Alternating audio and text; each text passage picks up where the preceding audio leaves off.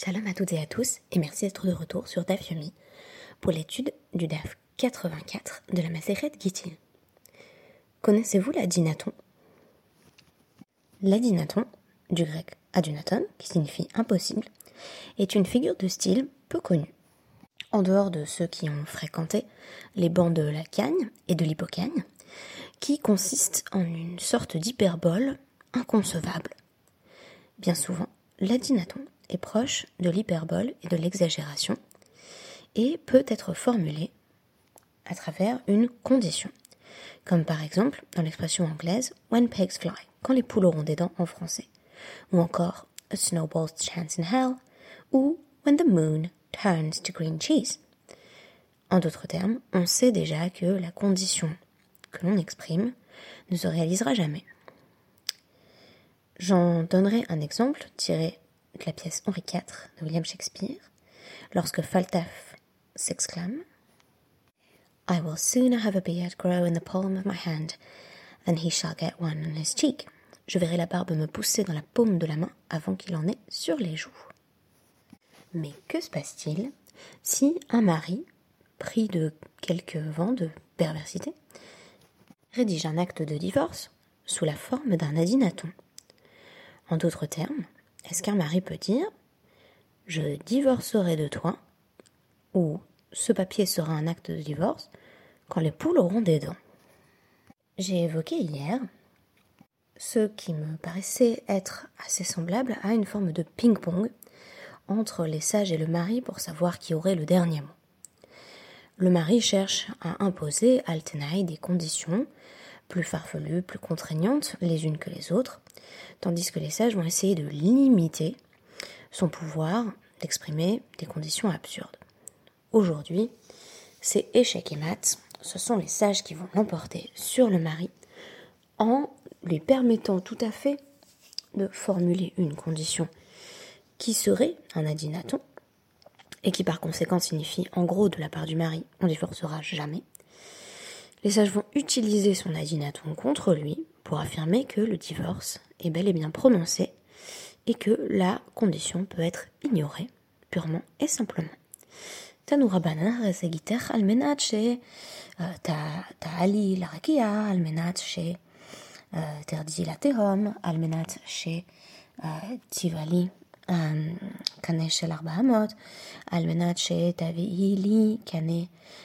מאה אמה, על מנת שתעברי את היום הגדול ברגלייך, אינו גט. Alors les sages ont commencé par enseigner. Attendez un instant car ce ne sera pas là le, le dernier mot, ou plutôt le fin mot de l'affaire, mais c'est malgré tout très intéressant. On nous dit donc que lorsqu'un homme euh, dit à son épouse, voilà, je te donne ce papier, ça sera ton acte de divorce, pourvu que tu montes jusqu'au ciel, ou pourvu que tu descendes jusqu'au fond de la mer, pourvu que tu avales un roseau immense, pourvu que tu me rapportes un roseau avec là encore des dimensions de, plus de 100 coudées, pourvu que tu traverses à pied la mer Méditerranée, etc., etc. Toutes conditions totalement absurdes et donc irréalisables. Et no get. Ce n'est pas un acte de divorce. Alors pourquoi est-ce que cet avis des sages ne devrait pas nous surprendre? Eh bien tout simplement parce que il correspond à la dernière Mishnah que nous avons étudiée en détail, dans laquelle on nous disait effectivement que euh, si un mari émet une condition qui n'est pas d'ailleurs impossible, mais qui témoigne du fait qu'il n'y a pas de crétoute, qu'il n'y a pas vraiment de séparation entre mari et femme, par exemple, écoute, te voici mouteret la dame, tu peux épouser qui tu veux, sauf un tel. Pour les sages, pour la vie majoritaire des sages, ce n'est tout simplement pas un acte de divorce. Pourquoi? Eh bien parce qu'il n'y a pas vraiment séparation, puisque le mari entend garder une forme de contrôle sur la vie de celle dont il veut faire son ex-épouse. Donc on n'est pas surpris de trouver les sages dans cette position. Mais cette fois-ci, un nouveau joueur va poser ses cartes. Rabbi Yehuda ben Tema, dont vous allez voir qu'il aura bel et bien le dernier mot. Celui-ci dit Kaze, get. Non, non, un acte de divorce comme celui-ci est bel et bien un acte de divorce valable. Mais que fait-on de la condition de ce mari Qui semble dire en gros, euh, voilà, tu auras ton guette le jour où les poules auront des dents. Eh bien, Colt nae shei efshar lo le kaimo besofo, ve euh, hitna alav mitrilato, eino ela, ke maflik avidvarim percher. Rabbi Yehuda Ben Tema va poser le principe suivant. Chaque fois que une condition ne peut pas, in fine, être réalisée, et pourtant le mari en a fait un élément clé de sa formulation de départ, en l'occurrence euh, de son propre euh, il ne s'agit que euh, d'une forme d'hyperbole. C'est ce qu'on appelle mafliga bedvarim. Donc il exagère à travers ses mots. En d'autres termes, c'est une sorte d'adinaton. Mais on ne prend pas le mari non plus au pied de la lettre. En effet, si l'on comprend l'adinaton au pied de la lettre, alors le mari est en train de dire je ne veux pas divorcer. Mais simplement, il se moque de sa femme en présentant ce contrat. Et pourtant, ici, Rabbi Yehuda Bentema va renverser les attentes en affirmant qu'Acha. Elle peut donc utiliser cet acte de divorce et ignorer la condition, tout bonnement et tout simplement. En effet, en exprimant cette idée de ma varim, la Gemara prend en compte le fait que le mari n'aimait une condition de ce genre que pour affliger sa femme, pour la faire souffrir, en lui faisant miroiter un divorce qui ne se produira évidemment jamais puisqu'elle est incapable de remplir la condition qui a été posée. Alors, Rabbi Yehuda Bentema va estimer que on va euh, jouer au même jeu que le mari en lui disant bah écoute ta condition on l'ignore. Parce que de toute façon elle n'est pas réalisable. En revanche ton divorce on le prend. Et la femme est ainsi libre. C'est Rav Nachman qui va rapporter au nom de Rav Halacha qui est Rabbi Yehuda euh, Bentema et en effet la Halacha suit bel et bien la vie de Rabbi Yehuda euh, Bentema et d'ailleurs Rav Nachman Bar va surenchérir que la, Mishnah euh, qui est d'ailleurs posé dans Bava Metzia 94a suit également euh, son opinion, puisque on nous dit euh, dans Bava Metzia 94a, donc Matnitin Nami euh, Daika, on nous dit précisément là-bas des katané Kol Shef Charlo Besofo Vehitna Alaf Betrilato Kayem. Toute personne qui a émis une condition qui est possible de réaliser, on considère que sa condition tient pour peu qu'il l'ait exprimée dès le départ. Alors dès le départ, c'est quoi? Euh, Il peut s'agir dès le départ par rapport aux fiançailles ou dès le départ par rapport au divorce. Mais donc, ha ifshar batel, je m'amine. De là, on peut déduire l'inverse, à savoir que si il a émis une condition qui n'était pas réalisable dès le départ, sa condition est pour ainsi dire annulée, ignorée, je m'amine. Apprendre de là qu'il en est bel et bien ainsi le cas du divorce, suivant l'avis de Rabbi Yehuda Bentema. Et pourtant, il semble que le mari n'ait pas tout à fait dit son dernier mot. Voici qu'il revient avec une nouvelle condition qui va plonger les sages dans des abîmes de perplexité. Et bah, y où Ce dilemme a été présenté devant les sages. almenat chez Un mari qui dit Je te donnerai ton acte de divorce si tu manges du cochon. Évidemment, sa femme est juive, il lui est interdit de consommer du cochon. Très intéressant que ce soit posé comme étant, si vous voulez, la avera par excellence, une sorte de transgression particulièrement grave, alors que en réalité, on va nous donner dans la suite du DAF des exemples de transgressions bien plus graves qui tombent sous le coup de Yarek vers Yavor, des transgressions pour lesquelles il vaut mieux se laisser mourir euh, plutôt que de fauter. Euh, notamment euh, le fait de, voilà, de, coucher avec son père, voilà, des relations interdites.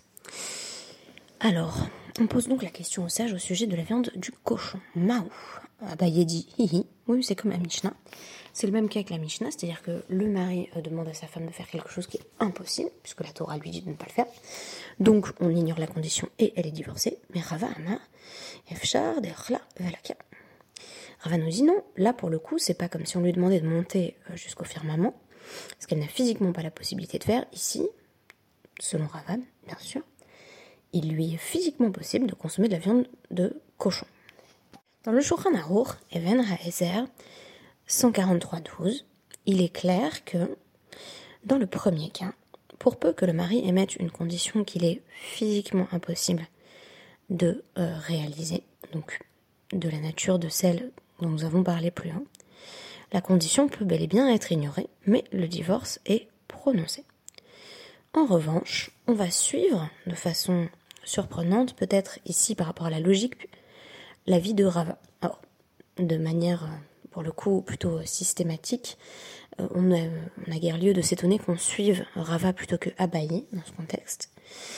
Euh, toutefois, le Shulchan va synthétiser le débat dans la Gemara, débat qui porte sur la question de savoir si, ici, le Tnaï, la condition émise par le mari, empêche l'épouse de réaliser les mitzvot et par conséquent l'oblige à faire ce qui est interdit par la Torah.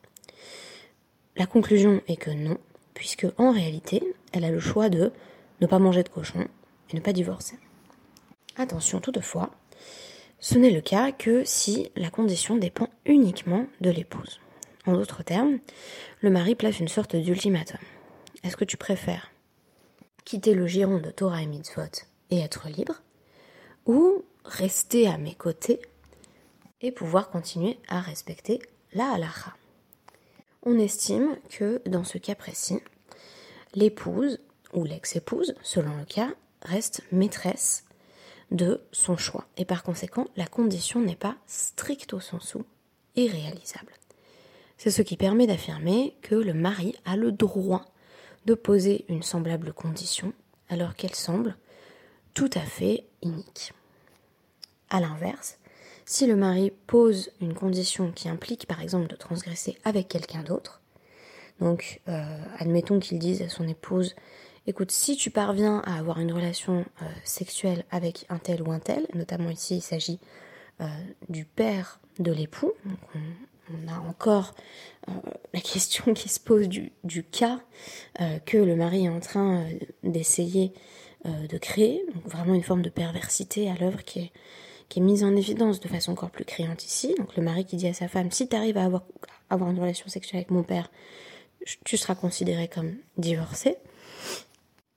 Là, on nous dit, pour le coup, c'est une condition impossible, parce que cela repose sur le fait qu'une autre personne va vouloir transgresser. Or, on peut envisager que euh, l'épouse elle-même ait une forme de incentive très forte euh, donc euh, elle est incitée, vivement incitée à transgresser lorsque son mari lui dit si tu vas coucher avec un tel, tu seras divorcé.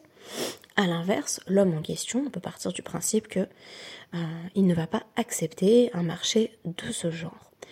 Donc, en d'autres termes, ici, on a affaire à une nouvelle description du chantage que le mari peut mettre en place, mettre en œuvre pour que sa femme reste à ses côtés, au contraire pour qu'elle le quitte, et ça nous montre bien jusqu'où les sages ont voulu aller pour limiter les tnaïm, c'est-à-dire le divorce conditionnel qui permet effectivement de conserver euh, une certaine forme de pouvoir euh, du mari sur son épouse et en même temps on a en filigrane des cas de maris qui ont inventé des conditions tordues face auxquelles les sages sont obligés de dire oui, effectivement, la femme continue à avoir le choix ou au contraire à refuser tout bonnement euh, ce genre de conditions.